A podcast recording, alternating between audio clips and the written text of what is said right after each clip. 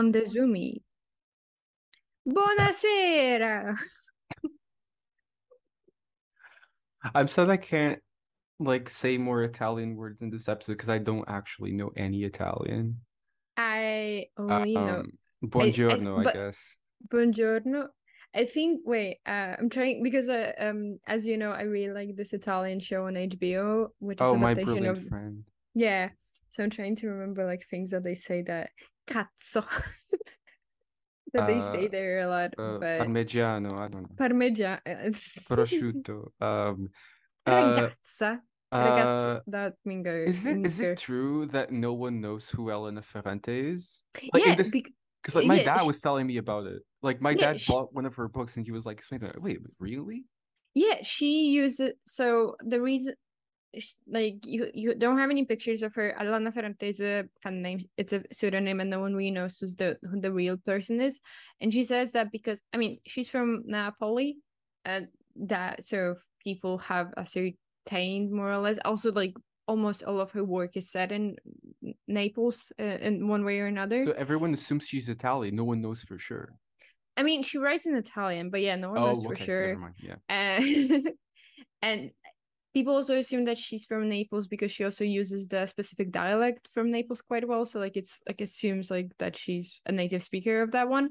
But so no one really knows. And there is one interview that came out, I think, around the time where Days of Abandonment came out into English. And so the interview was also translated. And she talks about how her anonymity is very important for her work and that she wouldn't be able to write had it not been anonymous. That's awesome. That's pretty cool. Yeah, and I think also as a connoisseur of, there are certain beats that repeat in a lot of her novels, and I think she draws them from her own life. And I think by keeping her identity anonymous, she can do it freely without anyone being you're just talking about your own life. It's it's not literary. Mm-hmm. And also, I personally think that I really don't the cult of the author. I really believe in the death of the author. I really believe the author is supposed to be just this crafts person who crafts this thing that should exist somewhere between the writer and the reader. And I really appreciate writers for example, Ketze, who's very private, you don't know a lot about his life, which also allows him to write a lot of fictional autobiographies about his life. He just sometimes he never went to any literary award. They keep giving him prizes and he doesn't show up, but then he's a juror at the festival and I think it's very fun. And I really like that with Elena Ferrante. She's just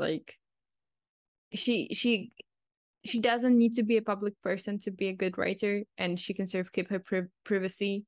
And that's really cool. I think if I was a famous author or anything, I would not be on social media, not let anyone see my real self. But I'd also just have burner accounts where I can just shit post because I need it to live.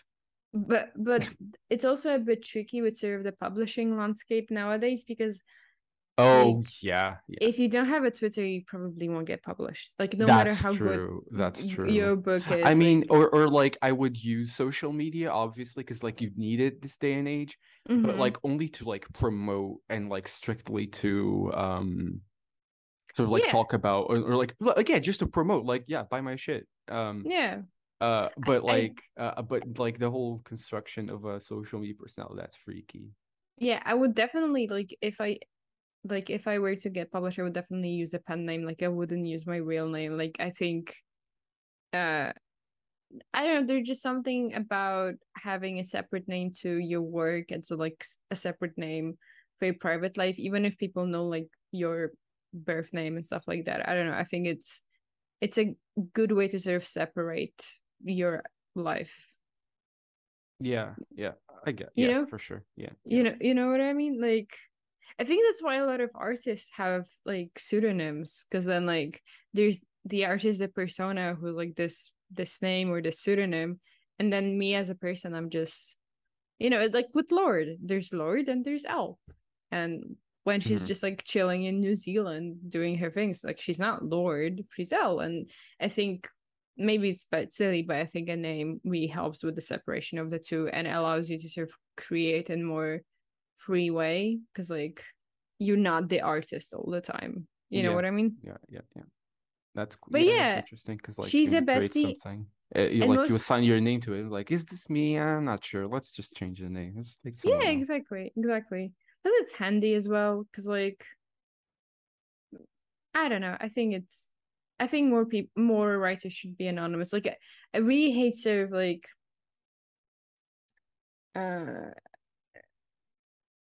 sort of writers who care more about their personality than their work, you know, like they care more about promoting themselves as a personage than promoting their work. I was like, shut up. Yeah, there are certain artists for sure that I'm more interested in their personality than their actual work, because their actual work isn't actually that interesting, but I'm interested in them as like media personalities. You mean? I think I know who you mean, but still tell me who do you think you mean?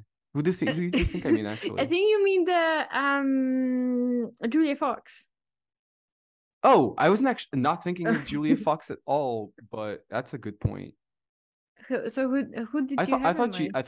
I think she's like okay, maybe it's not the exact point I was making. Like, I'm fascinated by like Sam Levinson, even though I don't really like have any emotional attachment to his work. I watch his stuff on like a strictly like what the fuck is going on up there in his mind, like what's as like a true window to what the hell's going on there. I mean, I didn't even really mean it that way. I mean, yeah, I get what you mean. Like, you know, okay, yeah, that's I guess what you meant was different, and I guess I know what you mean now. It's like in the sense I'm more interested in what to do outside of the work, rather than the work itself. Speaking about Sammy, will you be watching The Idol? Of course I'm going to be watching The Idol. Like, it looks like it could be either the biggest bullshit on earth or actually like really cool and interesting. I want to know which is which. Yeah. And I want to know what it ends up being.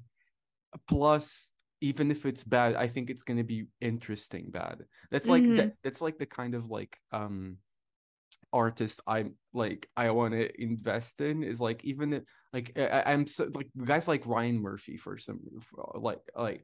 I don't really care. I won't be disappointed if anything you do is like bad to me. I'm just interested in what's going on up there creatively. Like what's your deal? It's like, yeah, and that's Ari Aster is that same way too. Like, what the fuck is he doing? Anything? Oh, yeah, he's filming. Like, he's coming out with like a 3-hour. Like, there was like this big thing where like A24 wanted to cut the movie down because like it was like 4 hours long as he had it. But A24 wants to cut it down to like 3. So like, I don't know when it's gonna come out. It's like this big editing process. Is it Disappointment Boulevard? Yeah, it's Disappointments Boulevard. It has Joaquin Phoenix and like, personally, like. I really love Hereditary. Midsommar is bullshit to me, and all of his shorts to me are actual abominations. Like, they are terrible. But I'm genuinely interested in what the hell he's thinking. I don't really care if what he does is good. I just want to know, what the fuck is your deal? That's what I want to know. I respect that. I respect Midsommar for launching Florence Pugh's career, because I've been sort of following her since Lady Macbeth, and I'm happy that she got the recognition. Yeah. To me, she was the girl who played Paige first, and then the Midsommar girl. But yeah, for sure. I mean, yeah, I mean, but I don't know, like Midsommar. I think everybody just sort of digs the aesthetic, and it's sort of like a similar thing from my perspective as Dark Knight.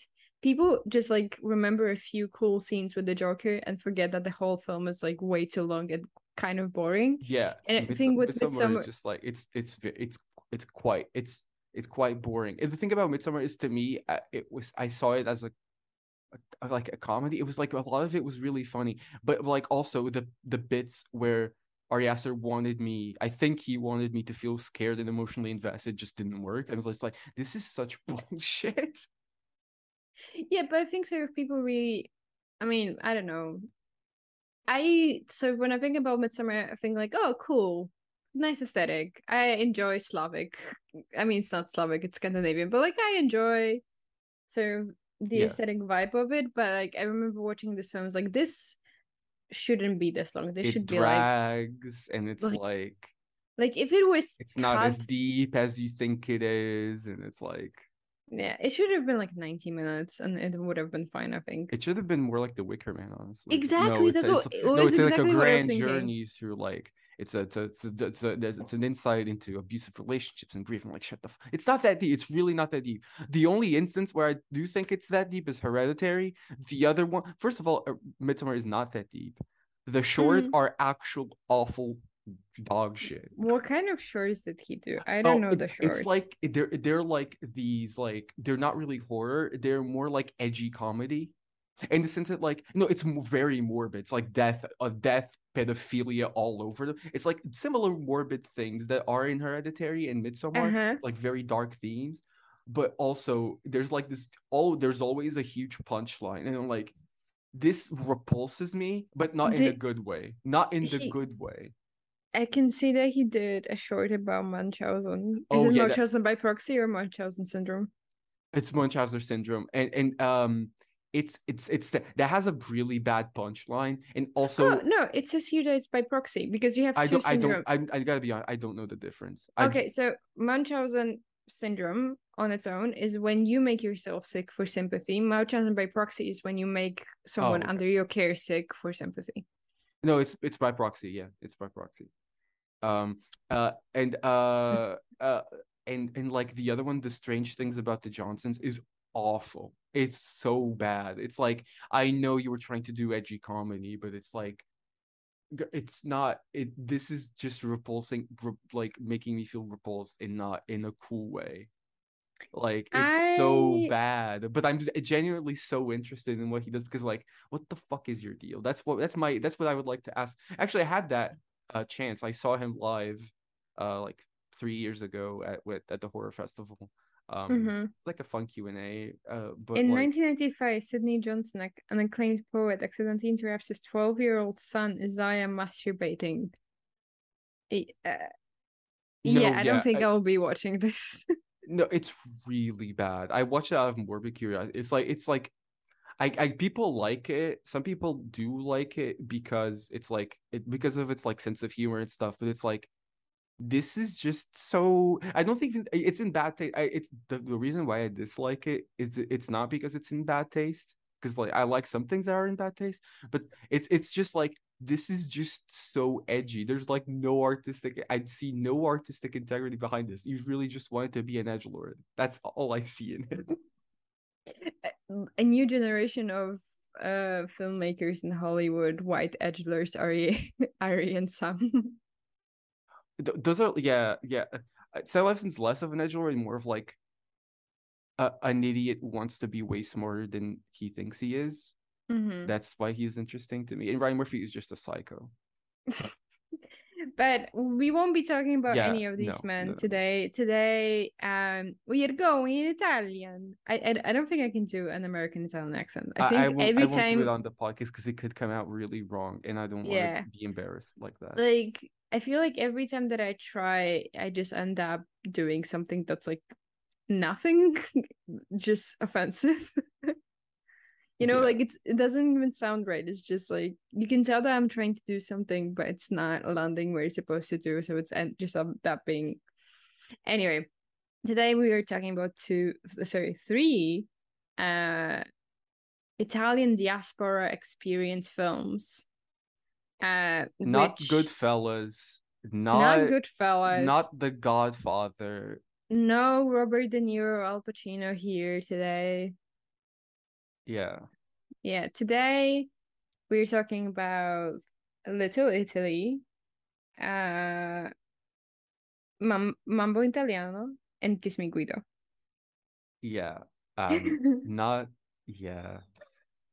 the sort of Italian diaspora experience films you probably will ever come across, but the ones you probably need as well. Yes. So like, I don't know what, I can't rationally explain it, but I genuinely really enjoy every time a movie is like about Italian mobs. I know this is a stereotype, but it's like, it's the way like some people do it. It's so fun to watch. And like, I'm just so interested in like their cultural traits and stuff. I always find them so like interesting and endearing. Do you know what I think is funny? Sorry to cut in, but do you know what I think is funny? You have that film, Deer Hunter, and you have predominantly Americans of Italian descent there in the main roles, and they all play Americans of Polish descent. Oh, okay. And it's just so funny to me because like it's not that just they casted like any white looking actor. They casted, I think, De Niro is there, so like they casted John like Cazale, actors. Yeah, all actors that were in The Godfather essentially. Exactly, like actors that are known as Italians as people of Polish descent, and I'm like, okay. Okay, 365 days. But yeah, and also this. So that's kind of why this like triple feature. I had been planning to watch these movies for like 3 years, because like I thought they'd just be really funny, especially like Kiss Me Guido and Mambo Italiano. You're telling me there are gay Italian American / Italian Canadian rom coms and like the posters for these movies are all so funny because they just like bang on all the Italian American stereotypes, and like I just have to laugh. Like it's fantastic. It turns out they're actually really fun. All of these movies. All of these three films. So we have Little Italy, which is the newest one. I think it came out like 4 years ago or something like that. Yeah, right? 4 years ago. It's very straight. It's very Italian. For sure. And it's very funny. It's very funny. It's also the most egregious one when it comes to stereotypes, but it's also the most preposterously fun one. Yeah. So we have two main characters in Little Italy. We have Nikki, and we have Hayden's accent.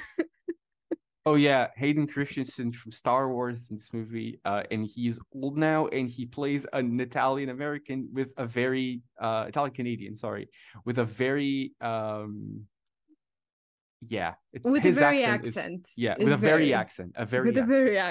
And I love also that like Emma Roberts is in it as well, and she's just like, she is not zero effort.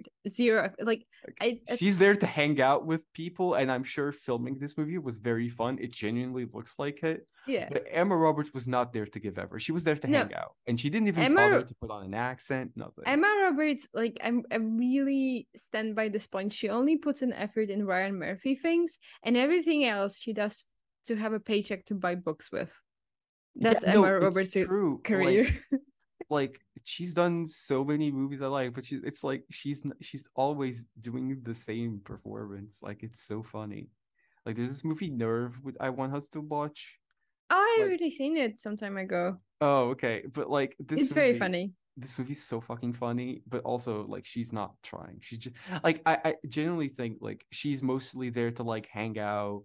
Yeah, she's and I like the only things I've seen it put effort in, like you said, is a Brian Murphy project and like Scream 4, and which is also similar kind of role because she plays like a slasher villain, and Palo Alto, which is like probably her best performance genuinely. Oh, is it the Gia Coppola film? It's the Gia Coppola one. Yeah Palo, I really love that movie actually. Okay, I'll check it out. But yeah, no, I really think so, because she also, you know, I think she grew up on sets as well, because both her father and her aunt are actors, obviously. And I think she was just like, I'm there to hang out, have my paycheck. She's an nepotism kid who uses it for fun, and I really respect that. She's awesome. She's just like, she's so funny. Yeah, and I don't know. I love her. Like, she's a queen of not applying any effort into your work, and I really respect that. But at the same time, she's been working since she was like 12. She started with the show on Nickelodeon, so like at the same time, she's just like, it's not like she hasn't been working, and just like it's just true. Yeah, she's been working, but like minimal effort just to get the paycheck, and I respect that. And I also love her book club. It's very fun. Check it out. Is it like a YouTube thing? Oh no, it's on Instagram. She has it with her friend. Okay. They conduct interviews with different authors for each month for the book of the month. Yeah. Okay. She's like I'm joking, but she's like a big reader, and I really think like she does what she does to have the money to buy books, and then she's like. I wonder if like. I'm actually surprised she hasn't popped up on my Instagram feed, because like I'm not on Instagram as much as I think you. I'm really not as much on Instagram, but like lately I liked one or two posts about book recommendations.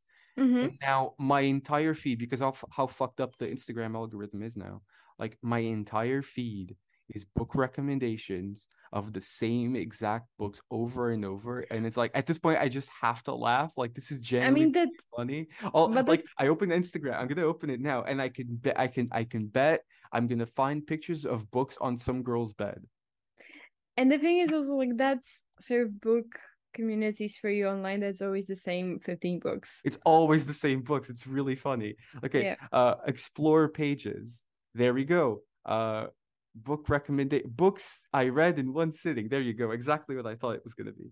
Yeah. So if you want to check out Emma Roberts' book club, it's called Bellatrist. It's very fun. She also has been running it for like 10 years or something. So, yeah. How is it spelled? Bell, like Belle from Twilight, and then Trist, Trist. Bell. Also, if you or Belle or Bella. Belle, so Belle. Because it's Bella in Twilight. Yeah. Bellatrice. I found it. Yeah. Bellatrice. Yeah, I found it. It has a nice fancy logo and everything. Yeah, like she's been running for like a long time, and I really think like that's what she likes doing, and then she just like works to have money.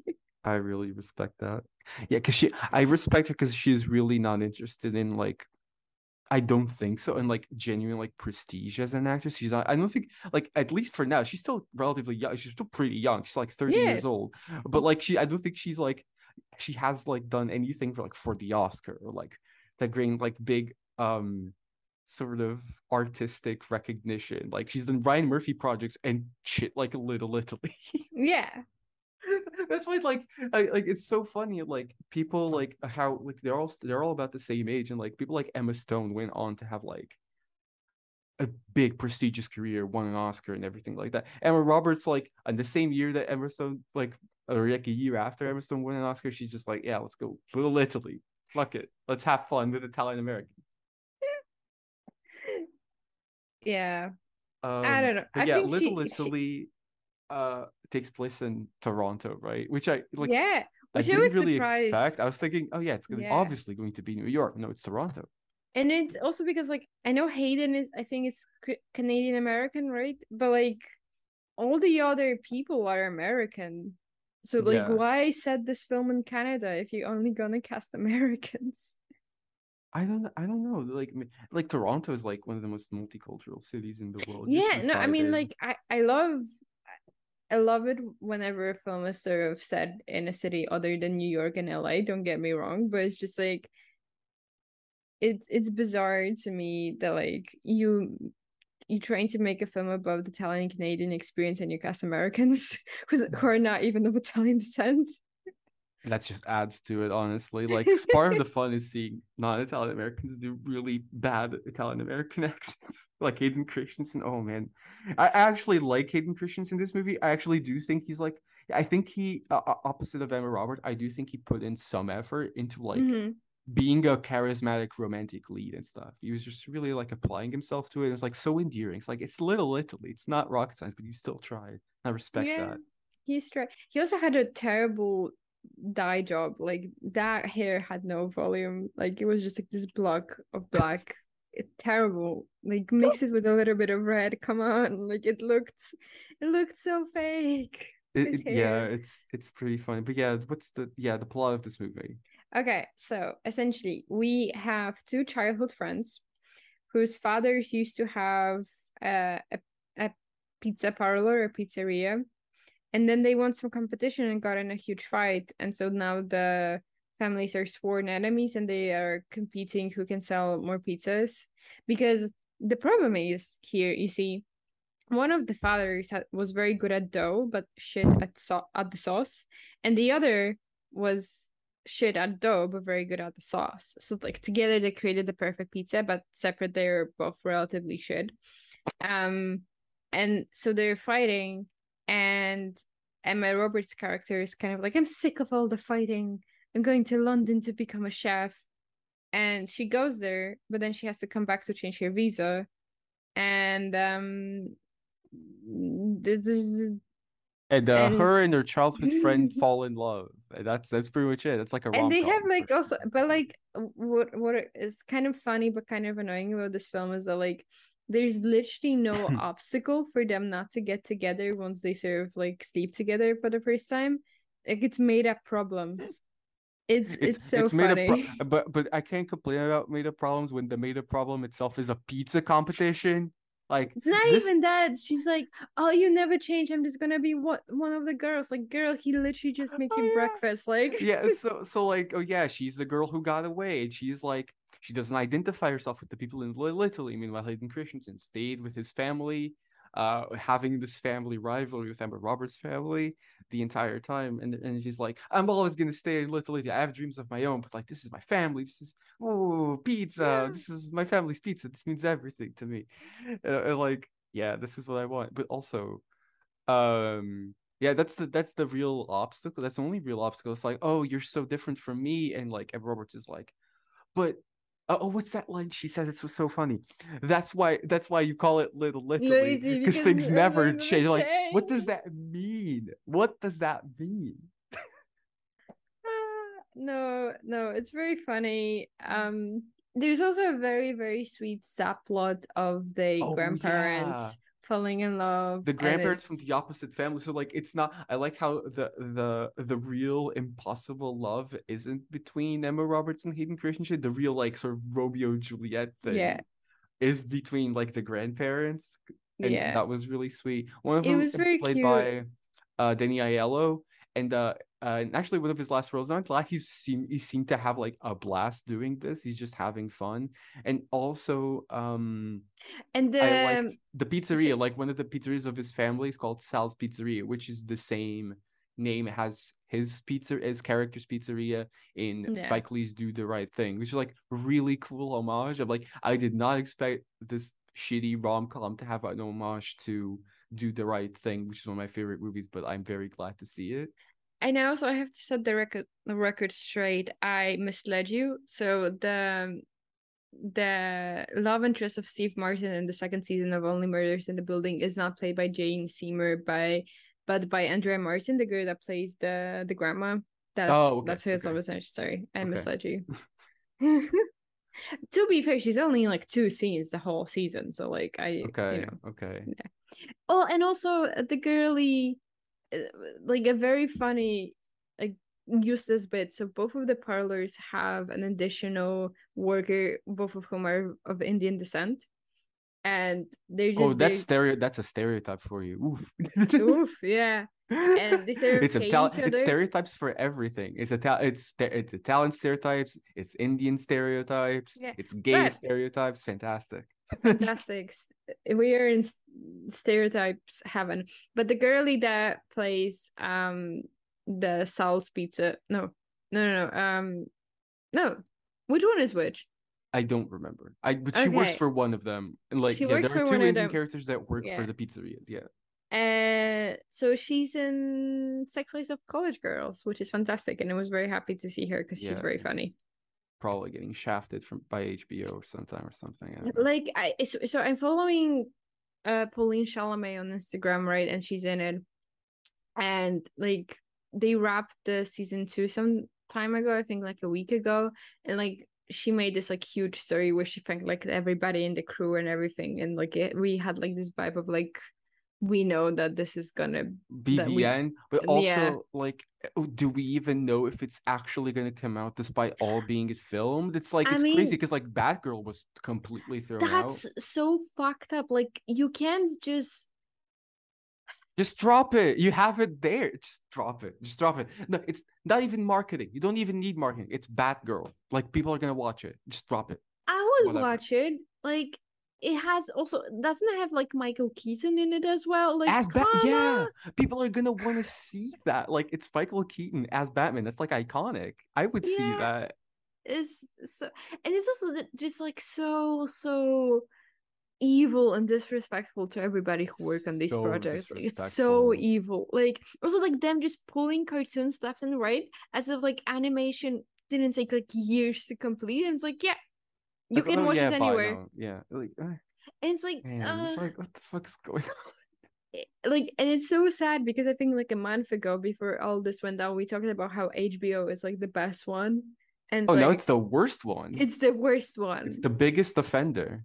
It's like guillotine at this point. It used to be the best one because like that's very good. They produce like very good quality control for their TV shows. Mm-hmm. And they also had like very diverse content as well. They have good movies on there on HBO Max from what I see. Yeah, and like because like with Netflix, like it's like no quality control, and also like it's more or less always like one of the two things. Like it's.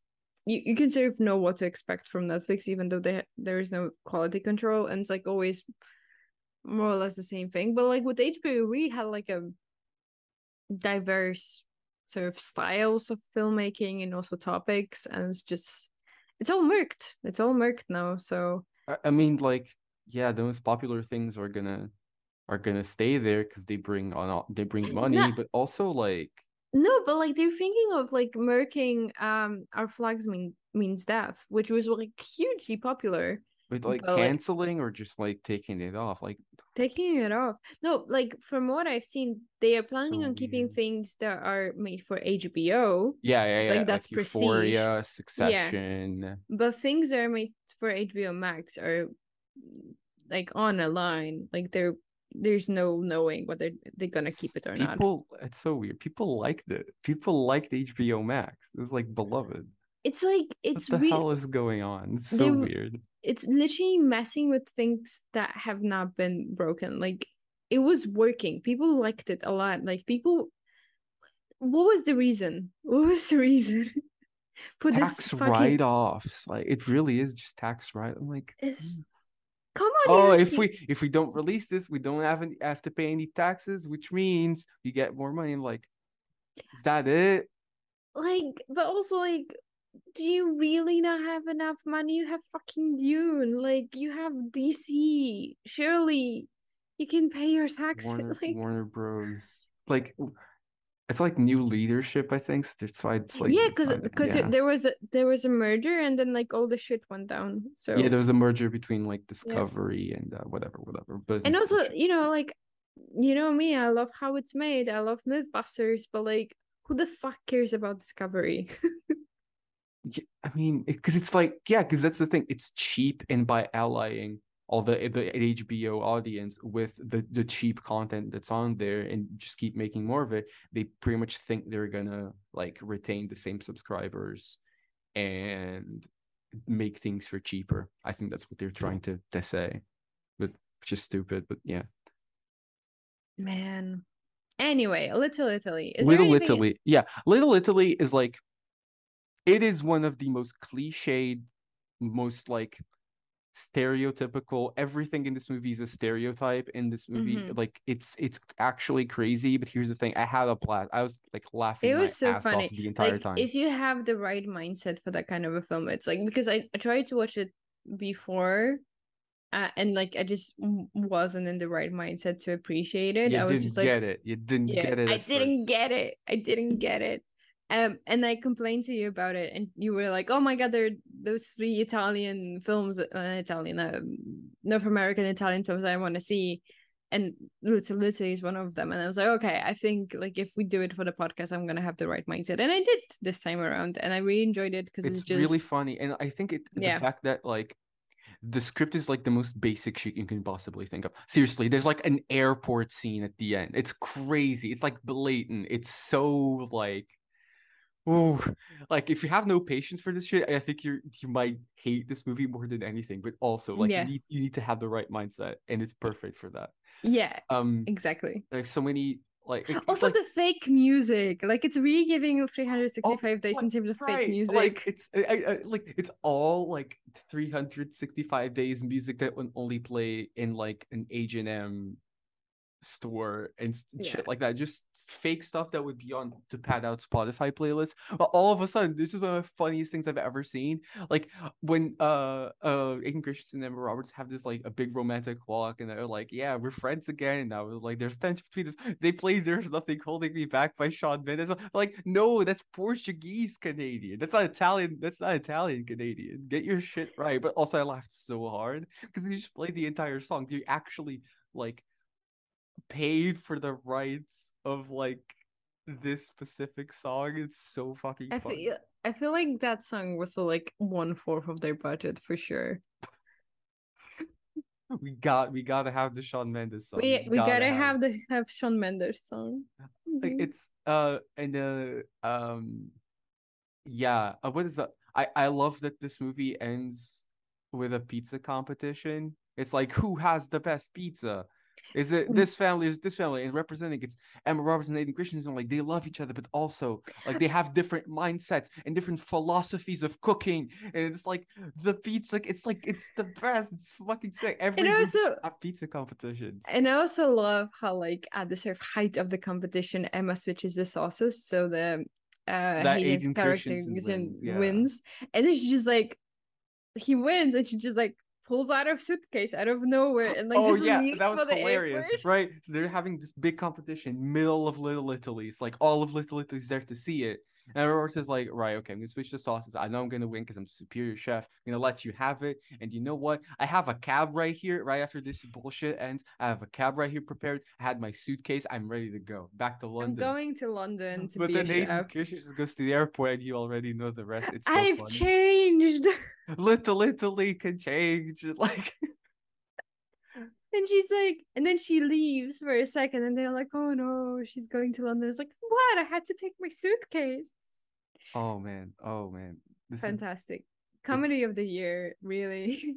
Though this is a really funny movie. Like it's out of the three, it's probably like the worst one is since that like that's like has like the least like artistic integrity or artistic like, but also it's the funniest one. I had so much fun watching this movie. The Mambo Italiano is also very funny, but we're gonna come to that in a second. But I think like the difference is that Little Italy is funny because it's trying to do something else, and it's just like that the final outcome is very funny, whereas Mambo Italiano, I think like it was aiming at being funny. Like, and Mambo Italiano is like genuinely like seems like a very personal project, despite how goofy it is. Like, there's a very like I was crying by the end. It was Mambo Italiano. Yeah, we'll get to this. Meeting's gonna end, so I'm gonna create a new one, and we're gonna talk about Mambo Italiano. But like,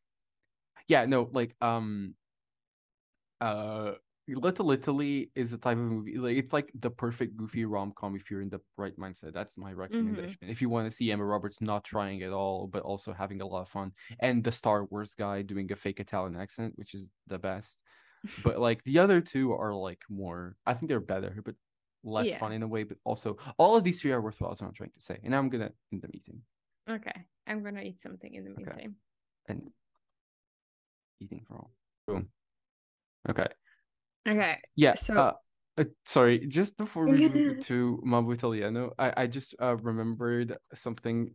One of my favorite funniest bits in Little Italy was that running joke they have throughout the movie where it's like, "Oh, what's in this sauce?" Like the opposite, like the competing terms, like, "What's in this sauce?" It's like, "Nania." It's Nania sauce. "What's Nania?" They're like, "None of your business." Like, yeah, this. And they say it like 3 times. It's the best. Also, that time where it's they finished the film on that line. Yeah, that's true. Yeah. And there's also that time where they put weed in the sauce of the competing family's wig. Wig. Why do I say wig? Because I'm looking at a wig online. Pizza. Are you buying a wig?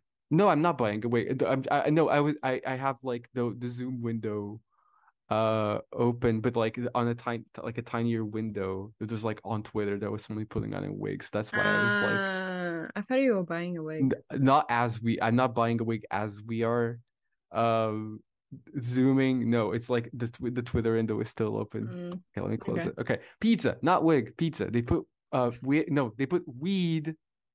Yeah, instead of oregano. Instead of oregano. Oregano. They put weed in the pizza, and I love it because, like, one, it's a really bad tactic because, like, weed makes people hungry, and whenever I smoked weed, all I wanted to do is eat more pizza, so it's gonna backfire. Like, people are gonna want to buy more pizza from the competing families. I think it's because illegal. I know, but also it's like people are gonna want to buy more pizza. It's terrible strategy. But also, I love how after eating the weed-laced pizza, the people are like so lit, they're like partying. Like, no, that's not what weed does. Like, people are acting drunk or on cocaine. Exactly. Like, people are like jumping and like being super hyper. Like, weed doesn't do that. That's not how weed works. Weed is a depressant, right? Like, it lowers your perception of everything. No. It whenever I smoked weed, I was like, yeah, it's literally just like makes you more relaxed and makes you not want to move. That's what I mean by a depressant. I didn't mean it like as a makes you depressed, but it sort of like slows down your nervous system. That's like because you can have medication that you know makes you more attentive, makes you hyper. For example, cocaine, that's not a medication, but you know what I mean. And weed sort of slows everything down. People it just makes you more relaxed. Like, if you're on weed, if you're high, like you're not gonna want to be jumping around being super hyper. That's like that's not how weed works. I mean, I don't know if you've ever met sort of people who smoked a lot of weed when they were teenagers, but like, oh yeah, it impacts the way they speak. They speak slower and they slur a lot because sort of it depressed their nervous system so much. I know people like that. Like, I know. Yeah. And it's not, but like literally in the minds of the filmmakers, they're like, all the people are like screaming. I mean, they couldn't put cocaine in the pizza, you know, that would be Goodfellas. Also we get the Hayden Christensen trying to pronounce oregano in his Italian American accent. So he just goes like, did you put this is weed, this is not oregano. Oregano. Like, oh man, that accent is not great. No, but Mambo Italiano. Yeah, Mambo Italiano, which stars Luke Kirby. Which... I didn't know who this guy was.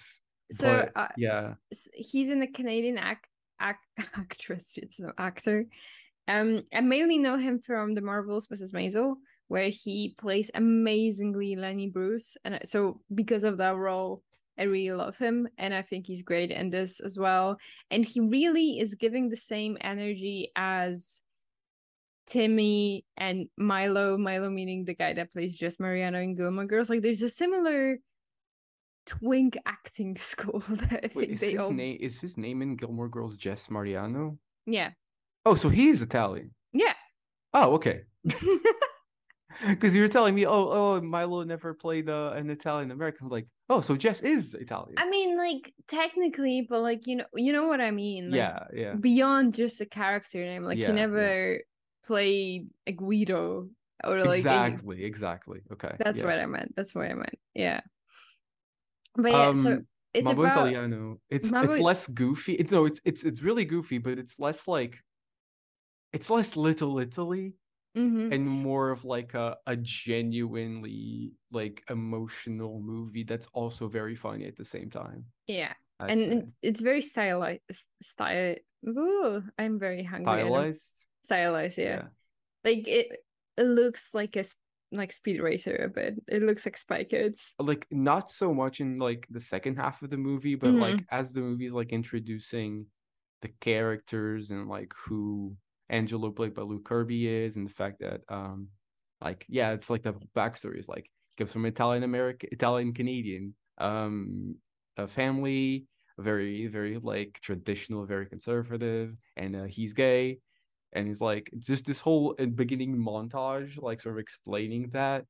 And that entire montage is sort of like assembled like Speed Racer. It's edited like Speed Racer, and there's this like hyper like stylized like this hyper like expressive shots of like whenever they show the family house, there's like thunder and like these like computer generated because this is the early 2000s like imagery of like thunder, and it's like it looks like Spy Kids, it looks like Speed Racer sometimes, not so much the latter half, but like I guess that's what made the first half of this movie feel much longer than it is, because it moves so fast.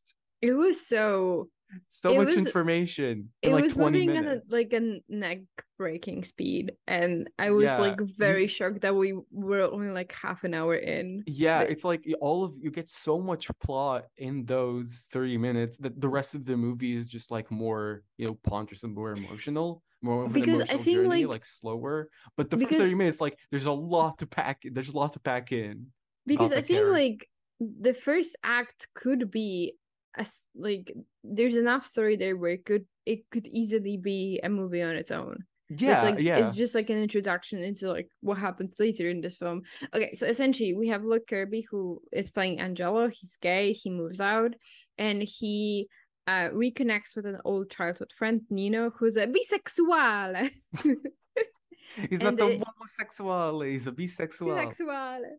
And they enter a relationship, and sort of a few months in, Angelo is like ready to come out. He's ready to speak his truth, but Nino is not. He's kind of struggling with internalized homophobia, and also Nino is a police officer, so like there's this pressure for him to uphold, like, hyper masculinity and be like that traditional masculine self. And so spoiler alert, Angelo does come out, and he also sort of drags Nino out from the closet with him by sort of blurring out to his parents, we live in together, we're lovers, I'm gay. And then sort of the conflict of the film. Oh my god, there are military aircrafts flying suspiciously low. At the same time, there's literally a plane flying near my house actually soon. So and so the emotional conflict of the film is the two men who are struggling to accept themselves while simultaneously not being accepted by their families, who are very, like you said, very conservative, very traditionally Italian. And what I really love about this film is that even though it's like very goofy and hyper stylized, it at the same time there is like this emotional reality to it. And I really like the ending that like Angelo does not end up with Nino, that like that, and he doesn't even try to like, you know, convince him, no, be with me instead. It's very like, non-rom-com-y about it. He's very much, I deserve to be with somebody who's like happy to be seen with me in public and like do the work with my parents to be accepted. And that's just so lovely to see him to put in the work to like choose somebody who's proud. Exactly. And I thought that was a great subversion of expectations, because like in the beginning it's also hyper, it's also funny, and it's like you'd expect like, oh, these two childhood friends, much like Emma Roberts and Hayden Christensen in Little Italy. Oh, it's again two childhood friends, a group together in Little Italy, diverging life paths, but now they're coming together again and they're gonna be a couple by the end. But it's no, like all of this really takes place in like the first 30 minutes. It's a lot. And I like how it subverts your expectations with that. And also the movie becomes more of like a personal acceptance journey for both guys, especially Angelo. And I guess this movie, I like, I was surprised, like beforehand I didn't know this, but like as I was watching it, it's like it seems like a really personal movie for Ever Made It. It's like based on a play by like the person who wrote the play based this movie on his life story. So it's, I thought it was like, it's too specific, feels too personal to not be just some throwaway Hollywood movie. But the guy is not Italian Canadian, right? He's French Canadian. The guy who directed it, but I think the playwright is Italian American. Let me just check actually. So I thought the director and the writer were the same person. Let me just check if the playwright and the screenplay by Steve Galliuccio. Yeah, it's an Italian guy. Yeah, it's an Italian Canadian guy who wrote, and then the screenplay was adapted by this French Canadian director. Yeah. Okay. Also, the director of Little Italy, sort of like it's like Thanos collecting not the Marvel reference, but it's like Thanos collecting like the five stones, and he's like collecting movies, like making movies from all different diasporas in Canada and America, because he also did Portuguese Americans at Mystic Pizza. Yeah, Mystic Pizza is Portuguese Americans. That's coming soon. And it's also with Julia Roberts. And yeah, Julia Roberts plays a Portuguese, like, it's just something to behold. But yeah, like, but they don't, because I already seen Mystic Pizza and they don't speak Portuguese at all. It's just like okay. They just okay. They have Portuguese names and that's it. It's like that would also be a fun double feature in the sense that, like, so Little Italy is about pizza and Mystic Pizza about pizza, and they're both about the diasporas. We decided to go the opposite direction, all Italian, but then there's will be a future one where it's all Portuguese or Portuguese Americans. Yeah. But yeah, like the rest of the movie is essentially like this personal journey of acceptance from Angelo, and it's not like a very serious like drama. It's like it's a comedy. It's essentially a comedy, but there's like this emotional touch to it that I found genuinely good, like in a different way that I found it literally fun. Yeah, and I also just sort of love the parents, you know, because like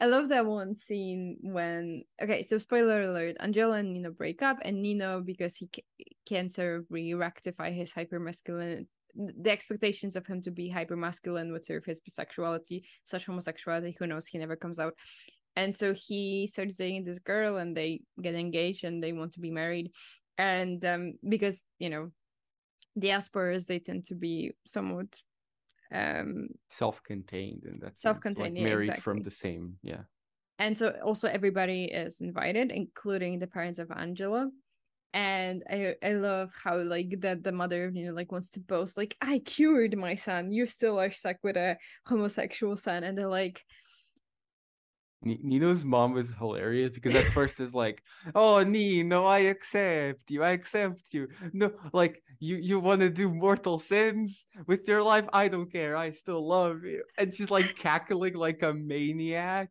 when she marries a girl, like, he married a girl. But like going back to that confrontation, the moment like they, because like at that point in the film, they still are very much not accepting of Angelo's homosexuality and sort of his choice to be very open about it, but like in that like single second, like Italian competitiveness like trumps homophobia, and they're like, our son is like the gayest there is. It's he like your boyfriend. But Nina's mom is like, oh, my son's doing way better than yours. Your son is down in the dumps. He's single. He doesn't know what to do. And he's like, he doesn't live with you. I was like, he's an adult. Where he's supposed to live with parents? No. And the parents are like, oh yeah, he's gay, but like, oh no, my son's gayer and better than yours. It's like the competitive spirit is like awesome. Well, the dad is played by Italian American legend Paul Sorvino, R.I.P. Paul Sorvino, but he's amazing in this movie too. And yeah, like I love the parents as well. Yeah, and also like it's funny, but because I do think that sort of single scene was an important emotional breakthrough for them as well. Like it's played for laughs, but like I think it's a turning point. Yeah, it's like something clicks. I'm like no, my son matters way, like, and our pride in our son matters way more than the fact that he's gay. It's like it just clicks. It's like no, I don't want our son to be like any other son. I like our son the way he is. Like whatever, you know. I like that. And a fun like diversion in the second half after they break up and everything. I love the gay helpline subplot. I love it as well. So, it's like so cool. At the beginning of the movie, you see Angelo, like it's like the framing device for the opening montage. Angelo's telling his story to the audience, but also to the gay helpline. This is like gay helpline, how can I help you? And all you see is this like hyper stylized wall art, like very early 2000s, very Y2K-esque. That just like looks like the back, like the desktop background for like a computer, but it just says in the background like gay helpline. It was just like, yeah, that's camp. I also sort of like love that serve because he wants to volunteer there, because he feels too shy and introverted to go to any other sort of gay spaces in the village and everything. But he sort of wants to meet other gay people, right? But I also love sort of how there's a montage where he's where he volunteers and he tries to talk to people on the phone and help them, and through that he's forced to sort of reckon with his own internalized homophobia, but at the same time it's just funny. That was just very well written, I thought. Like, there was just a very good subplot to add in at this point of the story, because like he goes, like you said, he wants to meet other gay people, but he's terrible at first. He's awful at helping people at first. It's just like people come to him with genuine issues, and he's just like,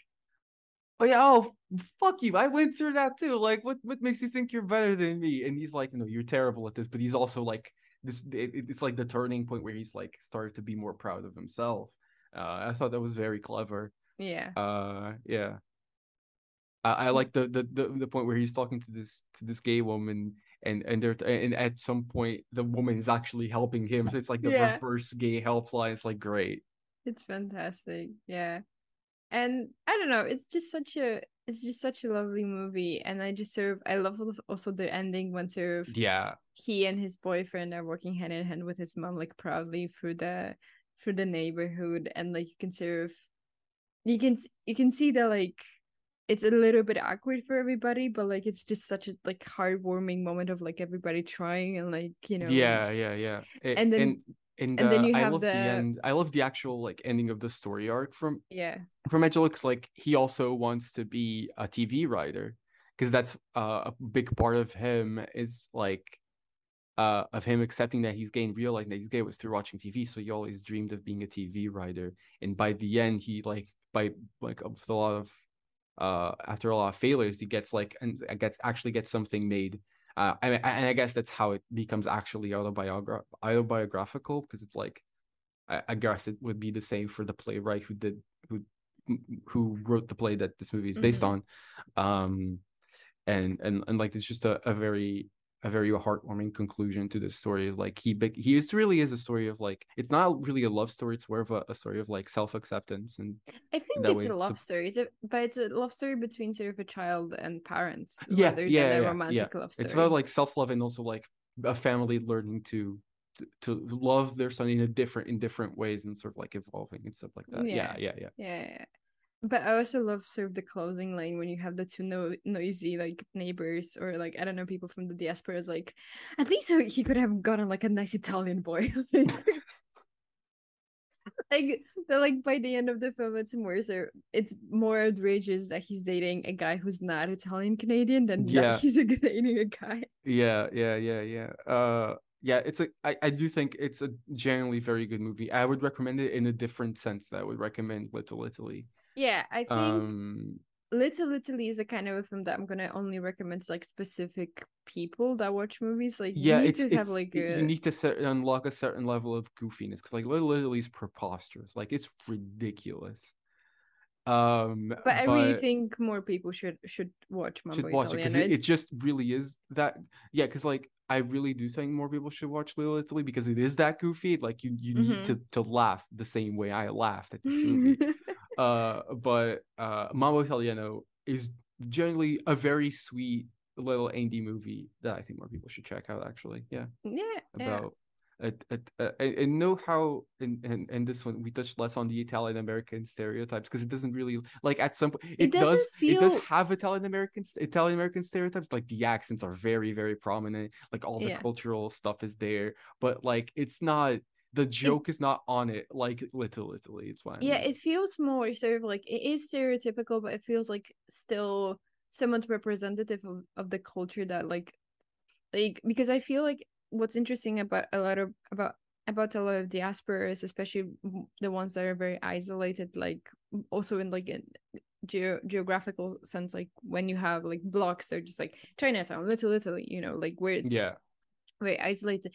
I do think that, because of the nature of how people interact and sort of because of the nature of them sort of essentially being cut away from their original culture at the moment when they emigrate, it can become in itself very stereotypical, because like it can't like the Italian culture that they have can't really evolve with time because they're no longer in Italy. So they're trying to like desperately hold on to what they've known there because like they experience this culture clash, right? So that's why I think there's even the saying that like people tend to remember the country that they left in the decade that they left it, and like they don't really think about that the culture that could have changed because like they are stuck with what they're left with what they left, and like, and that's like kind of how sort of like even in a more realistic portrayal of Italian American diaspora, and not just a stereotypical like laugh fest, it's still like old fashioned and still very traditional because that's the way they left it. I get your point.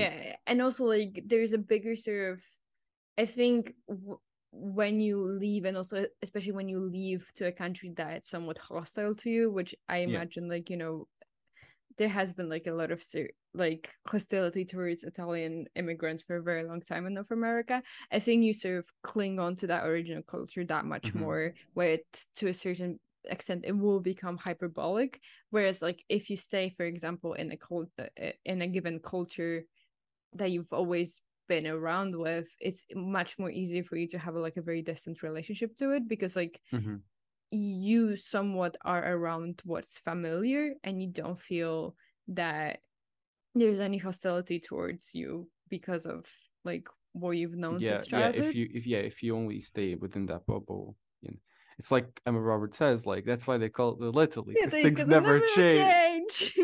Yeah, that makes perfect sense, Emma Roberts.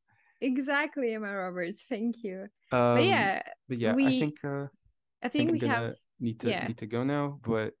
We still gonna talk about one more movie, Kiss Me Guido, which is surprisingly not in Canada. We're going to America. No, this one's actually Italian American. We finally do a movie in New York. New York City, the Bronx.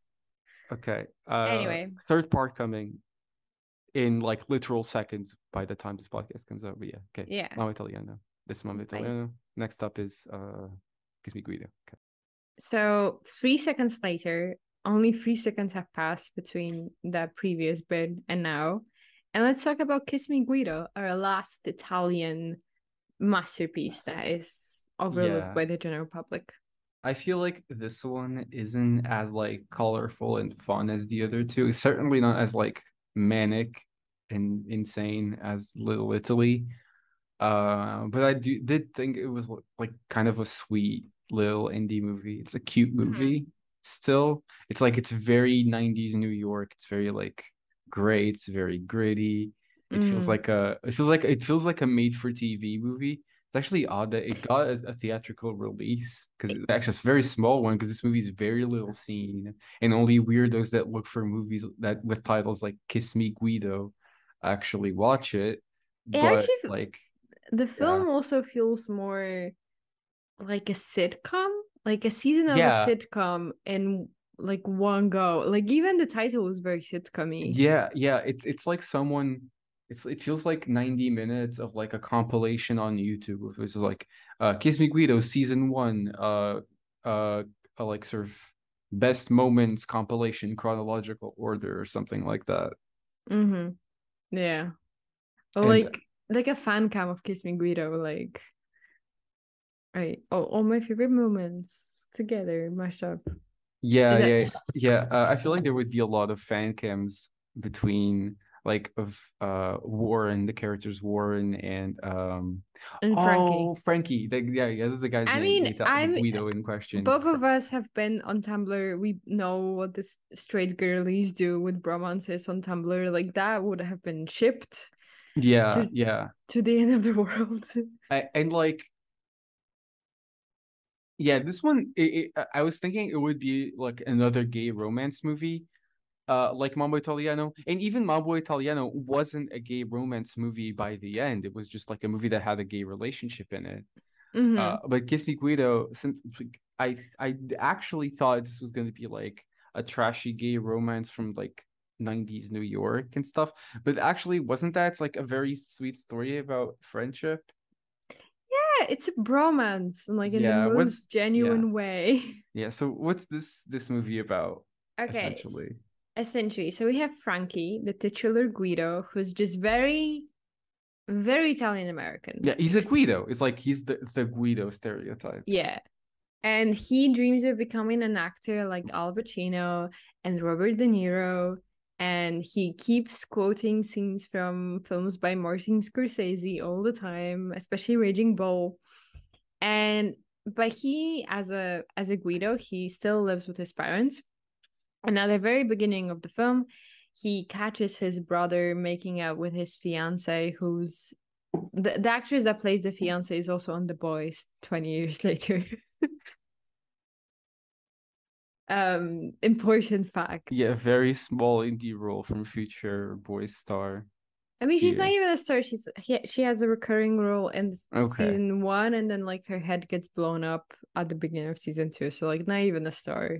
I think I've seen that scene because like at work, I think I saw a video that I wasn't supposed to see because it was probably for graphic violence, but like there was this like scene from The Boys where someone's head gets completely blown up. I'm like, oh, this is The Boys. Okay, that's cool. There's a lot of that in season two. Like that's a theme. Yeah. Anyway, so he finds out that his fiance cheated on him, and because it was with his brother, and his brother obviously also lives with his parents in the Bronx. He decides that he has to move away. He has to move out, go into the city. That's the only way he can make it as an actor.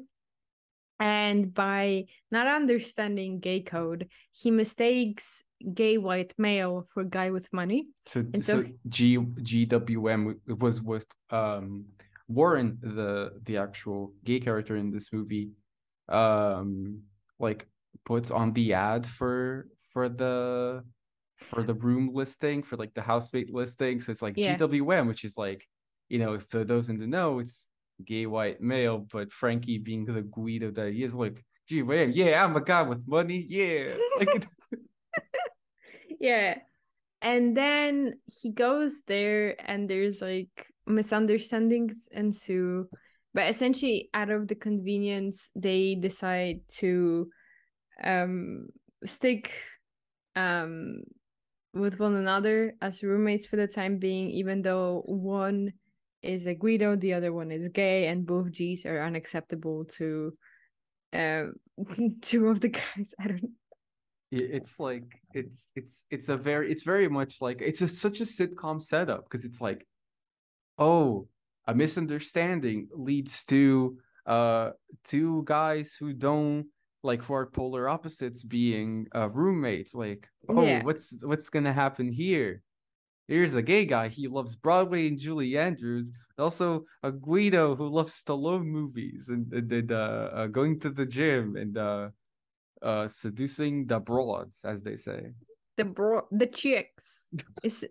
I might just be stupid, but I did not realize that Stallone was Italian-American.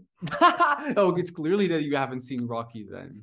Because, like, that's... I mean, I have seen the first Rocky. Oh, you have? Yeah, my dad. Like, oh, I didn't know that, because I thought we were going to see the... the entire series from scratch. I haven't seen the entire series. I only seen the first film. It was fun. But he was called the Italian Stallion in that movie. If I'm being honest, I half like slept through the first Rocky, so it's kind of like... That makes sense. Yeah, that makes sense. He's so Italian in Rocky. I remember he has a girlfriend. I remember he runs up those stairs. I remember the soundtrack. I remember that Creed is in it, like the Apollo Creed. Yeah, the main antagonist. Yeah. And I remember that I think he loses as well, which I thought was his... He does, yeah. Oh, yeah, he was born... Michael Sylvester Gardenzio Stallone was born in the Hell's Kitchen.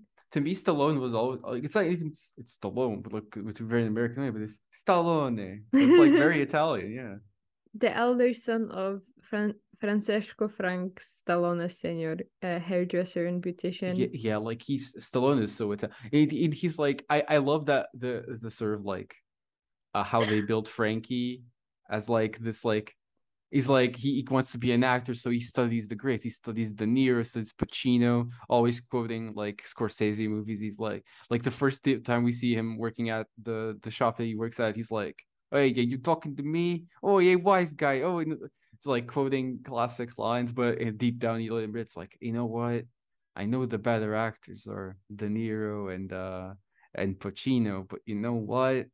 I really want to be like Stallone. It's like, yeah, that's such a Guido thing to say. Stallone had his first starring role in the softcore pornography feature film The Party at Kitty and Studs. I knew that. I actually want to see that. Like, I'm morbidly curious. I am so fascinated by this man right now because I knew he wrote Rocky. Oh, so, yeah. Like, he was like this guy, like the myth of Stallone. He's like an actor down in the dumps, like didn't know what he was going to do, but like he wrote Rocky. And it's like everything took off for him. That's like the myth.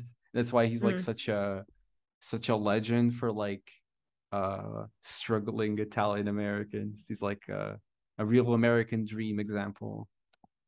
I mean, good for him. I always liked him. He seems like a nice guy. Does he have rape allegations? I don't know. Are you gonna? Oh my god! I'm gonna look on the personal. No, you never know. Legal issues. There we go. I mean, shit. Oh my goodness. No. In February 2001, an exotic dancer named Marie Carr filed a lawsuit against Stallone accusing him of rape while at Santa Monica Fitness Center, where they both worked out on. Well, there you go. Well, there you go. God damn it. There you go. They can't let you love them. They won't let you love them. That's the thing. There's also like in 2016, someone was accused of sexual assault by a 16-year-old girl. No! What? While shooting a film in Las Vegas in 1986. Oh man. The teen reportedly said that Stallone then forced her into a threesome with his bodyguard. Oh no. They can't let you love them. Jeez. Sorry for the downer. Boo. Sorry. It's just like like every high profile actor from like that was popular in like the 70s and 80s is about to have something on him, that's for sure. Yeah. So it seems that way at least. Yeah. And I think it's just like, there's just something about fame that I think fucks with people's heads that they're people are just like more prone to like sort of involve themselves in like unhealthy power dynamics or like sort of exert that power onto them. Yeah. There's also when you're sort of so detached from reality because like I feel like if you reach a certain level of fame, you can't really exist in reality normally anymore because you become so fictional to other people. Yeah. Then like that forces, I mean not forces, but like that kind of like I can understand why they in turn also become extremely emotionally detached from the things that they do to other human beings. Yeah. That's which is not to say it's not an excuse, but like I think there is a reason why. Yeah, that's probably like the psychology behind it. You know who never lets me down? Dolly fucking Parton. Oh yeah, she hasn't. Yeah. Like if there's anyone, I won't say anything at this point. But like if there's like an actual saint in show business, it seems to be Dolly Parton, like for sure. Dolly Parton, personal life, family, philanthropy, vaccination. I know that's right. Yeah. Like, and not only that, she turned out bangers like for 4 decades of her career. Like 4 decades. Talk about stamina. Talk about creative stamina. And it's she was crazy. In Hannah Montana, Queen, absolute queen. Yeah. Going back to Kiss Me Guido. But yeah, like going back to Kiss Me Guido, it's like it's essentially like a misunderstanding comedy, situational comedy with like two polar opposites who end up becoming buddies. Yeah. It's like it's a try and true formula, but it's like very fun to watch because like the characters are, and it's just like it's very low budget. You can tell it's just like a very small cast.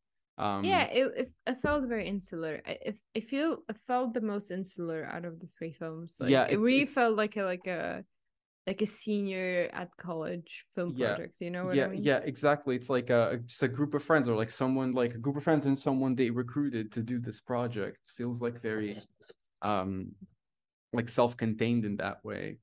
And I found it very sweet. It feels like a group of friends who just like decided to make this, and considered the part of the movie itself was like sort of about the making of a play, and like convincing Frankie to star in that play, and also like play a gay character. It's like, hey, it turns out these gays are actually kind of cool. Like, hey, I love how they're like, listen, Frankie, if you're gonna be in show business, you have to get used to the queers. Like, yeah, exactly. He's like, okay. And then like, I remember because the reason for the title of the film is because in the play, he has to kiss another male character because he plays a gay character, and he's like, no, I can't do it. And they list sort of, was it Al Pacino or Robert De Niro that like they list? They're like, he did it, why won't you do it? Yeah, Pacino did it. Dog Day Afternoon. Yeah. Ah, yeah. So yeah, that was really sweet. It's like it also has like the subplots of a sitcom. It has like this is the main thing. It's like the buddies, but also like the people they know are like also getting into shenanigans. The subplot, the landlady and Frankie's brother. That was so funny. It's just dysfunction upon dysfunction. But I loved how so in order to trick the landlady to not extort rent from the two guys, from Warren and Frankie, because they don't have money, they decide to trick the brother into proposing, so that she's so elated with like this guy wanting to marry her that she will forget about the rent that is due. And they do it by telling the brother that the landlady is pregnant. And it's just so funny because like Warren's like, is your brother Catholic? And it's like, yeah. It's like, then you know what to do. And then there is a whole conversation where he thinks that she's talking about the baby that she wants to abort, and he can't have that because like that's sinful according to the Catholic Church. And she's talking about the ring. Perfect. It was so funny. I love the misunderstanding. Like it's like a classic. It's like a very typical misunderstandings comedy, opposite track kind of thing. But it's like I do think like the very like DIY New Yorker charm to it adds a lot. I like it's this is such a weird comparison, everyone. But like the way it looks, it kind of looks like the first Cheetah Girls movie. It's like God, in New York, everything is great. Low quality, like the cameras are like relatively low quality. Except it's much more less surprising that an indie movie, like low budget indie movie like Kiss Me Guido, would have that look, as opposite to Cheetah Girls, which is literally a Disney Channel movie. Yeah. No, but also what I love about Kiss Me Guido, so there's like Warren, the gay. What the fuck are you doing? There's a fly who's like jumping from like and like zigzag on my wall, and I'm like, is this normal behavior for flies? Or did I get like a like stopping, like yeah, like zigzag, like yeah. Maybe she's just confused. Maybe, you know, I'm gonna let her. Yeah, I'm gonna let her be confused. Like it's her prerogative to be confused. Like I shouldn't judge her. Yeah, Warren. So like he's an actor, and he for the longest time has been dating this director who's been somewhat, maybe not abusive, but he was shitty to him. He was a shitty boyfriend. He cheated on him. Yeah. And what I love is that, like, once again, to Warren, through the power of friendship, he's like, you know what? I have standards now. Like, I have a person who might have completely different interests and aesthetic sensibilities and things like that. But like, he was willing to act like even what do I want to say? I want to say is that, like, here's a person that, like, put in an effort to make our relationship work better and be healthier, and actually appreciates me for who I am. And even, like, if we don't understand each other at, I don't know, like a cosmic level intellectually, like, that's still better to see someone put in the effort than, like, have someone that, like, quote unquote clicks with you. And I just love that. The, like, Warren's, because, like, at the beginning of the film, Warren's, like, agonizing. I was like, I want him back. And now he's like, no, you know what? Like, I prefer someone who puts in effort. And that's important. Not just, like, how somebody makes you feel. Oh, but, like, yeah. It's like, I like respect how somebody shows you. Yeah, I like how Frankie's, like, stands up, and like by the end of the movie he just like stands up for Warren. So, like, beats the guy up. You know what? Yeah. Stop being shitty to my gay friend. Yeah. Exactly. Like, yeah. Like, put some respect on his name. That's not how you should treat a fella. Yeah, exactly. Like, it's, yeah, there's really not that much to it. It really does feel like 90 minutes of compilation of, like, the best scenes of a sitcom. But it is, like, it really does work because the actors are good. The chemistry is there. It's, like, funny. It's charming. And so I think it's another one to recommend. I think we're, like, 3 for 3 in this episode. Yeah. In different ways. Like, God, this is such a weird triple feature because these are just 3 movies that I found like, ooh, Little Italy is a thing. I wonder what other Italian American weird movies have been out there for a while that, like, very heavily lean on Italian American stereotypes. Like, I found these 2, like, movies that kind of center on gay characters. Like, what the fuck is this? So it's just, like, so it's very satisfying to see that all 3 are actually, like, really fun in different ways. Yeah. Little Italy is just a hoot. It's a total goofball movie. Mambo Italiano is, like, genuinely good and very well written, and, like, a great, like, sort of, like, that's great character progression. It's like the conflicts are complicated, but still very loose and fun. And Kiss Me Guido just feels like a nice New York sitcom from the 90s. It's just, like, different ways, but, like, I'm glad to say I can recommend them all. And they all seem to come from, like, also genuine appreciation for Italian American culture, and, like, their cultural contributions, and like, it's like seems to be stories directly from the community in a lot of senses. And it's like the stereotypes seem to be, like, loving stereotypes, and it's like a tribute to, like, the people from Italian American community from both from Toronto, Montreal in the case of Mambo Italiano, and also in New York in the case of Kiss Me Guido. So yeah, if you're into Italian Americans, be it the crude stereotypes or the actual culture, I think all these are cool. I need to tell you something. What? Guess who wrote Little Italy? Little Italy?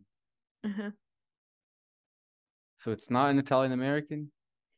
It isn't. It's an Italian Canadian. It's the same guy who wrote Mambo Italiano. You're joking. No. That's crazy. He only wrote, like, he wrote 4 films. This guy's a beast. So, Surviving My Mother, Funky Town, and Little Italy. Yeah, this guy's a beast. Steve Galluccio. My God.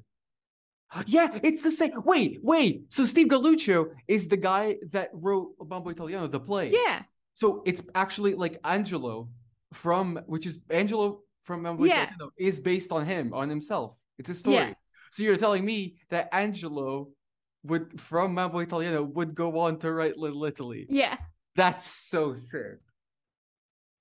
That's crazy. I mean, when you think about it, Little Italy is kind of like a straight version of, like, Nina and Angelo with happy ending as well. No, yeah, because they have similarities. Because, like, Nino and Angelo are, like, it's the childhood friends who, like, grow apart. And Little Italy, it's, like, the straight sort of, like, very rom-com conventional a portrayal of that. Exactly. That's like, it's like, oh, Little Italy, but they're like, there's, like, the competing families. Yeah. Oh my God, that's crazy. That's wild. That is so cool, actually. Like, yeah, that's so cool. Like, so this guy, yeah, it actually makes total sense. Like, from like even the plays that Angelo ends up writing in the movie Mambo Italiano is like, it just seems like the kind of like silly rom-coms that Little Italy is like spawned out of. Yeah, that's crazy. And like it is strange. Like, it's a small world because like, oh wait, it's like two Italian Canadian movies that are like have similar things. Like, well, what do you know? They're written by the same guy. I am trying to somehow like galaxy brain connect Kiss Me Guido to these two films. Like, I'm trying to find someone on the production crews. Yeah, but sadly I don't think so, because like it's like, now that I think of it, like Little Italy and Mambo Italiano just seems like very much a product of Italian Canadian sort of like insular community. I mean, yeah, like you don't really. I can't think of anything else that like talks about Italians in Canada, even though like Canada has like a huge ethnic diversity, especially Toronto and Ontario. Like, it can't really. But yeah, the same guy gave us two gems. That's a great way to close out the episode, like this realization. Yeah. What song do you want to play? There are so many choices. Okay, then... for like, 'cause there are so, like, I can go for the classic That's Amore. I can go for you can go Be Italian from 9, but they're probably gonna get copyright. Oh, that's true. I can speed it up. I can make like, is it speed Fergie? I'm gonna speed up Fergie's voice, or like Be Italian. Da, da, da, da. Speed up Fergie, or like I think I'm gonna save that's. I actually think if I'd included That's Amore in any episode, because I might think I possibly have. Like, okay. In what have we covered anything anything that's also Italian American? I don't think so. I think like I'm pretty sure I also used That's Amore in another context. I don't know now. I'm gonna look at the spreadsheet. Yeah, like is there anything? Also, for the next episode, we're gonna have a book club. So if you want to read the book before our discussion, for the next episode, we're gonna read a Raylo fanfiction. That's Rey and Kylo Ren from Star Wars. Yeah, and that got published the same way 50 Shades of Grey was initiated Twilight fanfiction. So we're gonna read the published version, because I don't think I'll be able to find it on Archive of Our Own now that it got published. Oh yeah, they often get pulled. Yeah, I'm gonna take that shit out from Audible. Now that I have a cursed Audible subscription again, I'm gonna listen to that. So we're gonna read the love hypothesis. The love hypothesis, is that it? Yeah, the love hypothesis. Yeah. Which is essentially a Raylo fan fiction, but like in STEM environment. Oh, it's the thing. Like I was looking up like sort of like on the aforementioned as I mentioned before, like the sort of like Instagram. I don't think we were recording when I said that, but never mind.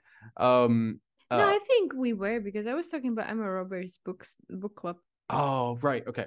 I don't remember what we said on me recording either. And not on recording. This goes into ether, aka Julia's ears. I was looking, like scrolling Instagram is like, I guess the same books recommendations over and over. Like all the rom-com recommendations end up including this, and I was like, the hell's the love hypothesis? And then like a week ago, I was going to look to the spreadsheet. I'm like, the love hypothesis. Oh, it's this book. This book's the Raylo fanfiction. Like, okay. And this book seems so popular. Like, it's extremely popular. It's one of the like romance novels of now. It's like it seems to have like it's 666,000 ratings on Goodreads. It's like an average of 4.3. That's crazy. This movie's so popular. But the romance girlies, like, they go off on the internet, like, oh, for sure. They like like for Goodreads, I know what's like. I like when I see a romance book that's highly rated on Goodreads, I already know, because it's not really an indication if I'd like it or not. It's more like, oh yeah, the romance girlies went hard for this one. Yeah, I think also like because I'm pretty sure it has a fake dating trope, and that always scores highly because like a lot of angst, a lot of yearning. Yeah, yeah. It's good to know that I'm gonna read this with a Raylo dynamic in mind, because like if I would have like checked this out because it's popular and like not knowing that, I think knowing will enrich the experience. That's what I think as well. I think this book, I think all fan fiction that like later on published as like normal books has to be read with the context like of knowing that it used to be fan fiction. Yeah, like after it's just so much funnier when you think about every single time Hayden screams "That's all," it's really Harry Styles. Like, yeah. You have... Yeah. It enriches the experience. I wonder what they pull off with After Four, since it's, like, the second movie they filmed while in Bulgaria, hiding from the pandemic. I went to see Nope yesterday, and I went to a commercial cinema, so there was quite a lot of trailers before the film. And, like, you know, it was, like, sort of, you know, there was bodies, like, sort of things that I expected. And then, like, out of nowhere, After Four. And I'm, like, I'm heaving. I'm trying not to scream, like, loudly in the cinema. Like, after Two is insane. Like, I love After Two now. I've seen it so many times. It's, like, one of the funniest things I have ever seen. It's one of the funniest movies of all time. It's so funny. And After Three is, like, total garbage. Like, After Three is depression awful. Like, yeah, After Three is so depressive because it's like only Tessa and Hayden returned from the original cast, and they filmed this during the pandemic, so none of the side characters, none of the other actors wanted to film this movie, so they recast everyone. I'm just like, this is preposterous. Like, this is ridiculous. Stop making them. Like, no, but but I have maybe not high hopes, but I have some hopes for the fourth one because the trailer at least was very funny. At least like the shock of like, now I know that none of the original casters are in it outside of Hiro, Tiffin, Fionn, and Josephine Langford are. Yeah. But bring back Cole Sprouse. No, not Cole Sprouse, the brother. Dylan Sprouse. Bring back Dylan Sprouse. He was one of the best parts about Two. Oh, he was so good in Two. Yeah, no, I was a bit sad though because in the trailer he does not scream Tessa. Oh, He didn't do the thing. After Ever Happy had its world premiere in London August 10th. Is intended to release theatrically, blah, blah, blah. A sequel, After Everything, is in production. Another one? They will never stop. Oh my God. Free Josephine Langford. Not free Hiro Tiffin. Like, that man's a criminal. That man deserves to be in that household, but Josephine, like, I think she has other things to offer. Like, free her, honestly. Yeah, exactly. Like, she's done her time. Like, After should have been a trilogy. Like, even Dakota wasn't stuck with 50 Shades for more than 3 films. Like, 3 Josephine. Yeah. Even The Kissing Booth was a trilogy, and like, yeah. Now they're both onto greater things. Are they? What is Joey doing? She was in Bullet Train. That big movie that came out a couple weeks ago. Okay, Joey King. I'm Googling. Yeah, she had a big role in that blockbuster. Good for her. I also think she's engaged. For her. Good for her. She was also on something for Hulu called The Princess. Oh, that seems awful. It looks really funny. It's like a fantasy thing, I think. Okay. I mean, get that dollar, I guess. I also love how both of them defend those films. Like, yeah. It's cute. It's pretty cute. It's actually pretty cute to see. It's like, I don't give a shit. I had fun making them. Like, yeah. It's nice to hear, actually. It's like I've had enough of Robert Pattinson like trashing Twilight. It's like trashing. I'm sure it was funny. It's funny, but yeah, like, it still is. Like, but you know, it's fun to see actors enjoy the projects that they're in, I think. And I think like Jacob Elordi thinks they're pretty bad, but I'm sure he had a ball filming them. Honestly, I'm sure he had a good time. I mean, yeah, exactly. Like, he can sort of, I guess you can separate your time during the project and the final project. For sure, for sure. And plus also, he read the books. Like, he came prepared. Like, he took it seriously, which I also respect, you know? Yeah. But yeah, I think that's it. The meeting's almost up too, so. I know. Yeah. But yeah, so read the book if you want to sort of discuss it. I mean, well, not with us, but like you can sort of have your takes as we will try to discuss it, though it probably will be, again, us reading the most cringy parts.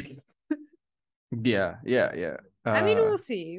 Maybe even if you don't end up reading, listener, like you'll at least get an idea of what the most preposterous lines end up being. That's for sure. We're gonna highlight and read out to you the worst parts. Yeah, or maybe it'll actually be cute, and maybe the romance fangirls are right. Romance fangirls are right. Maybe it's actually cute. Yeah. Yeah, exactly. I mean, there's so I follow two girls on Goodreads that I don't know. I just like sort of respect their opinions or like see what they're reading. And one of them read it and she gave it 4 stars and she said that's very cute. So like I'm open-minded. Maybe the girlies cute, yeah. are onto something. However, like the thing that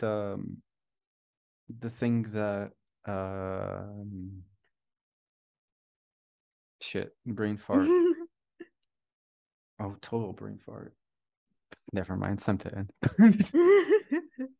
Enough is enough. Anyway, yeah, enough is enough. Thank you so much for listening. Buonasera. Buonasera, and buongiorno and buonasera. That's the two ones. Yeah. All right. Bye. Parmigiano. Pizza, margherita. All right. Prosciutto.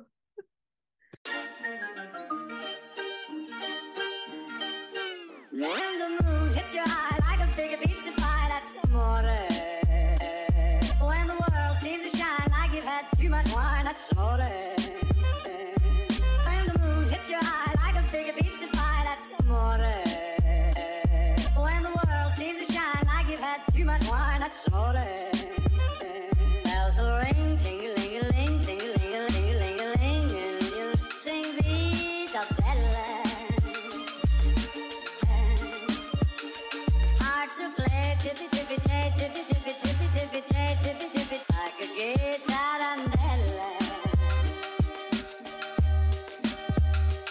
When the moon hits your eye like a big pizza pie, that's amore.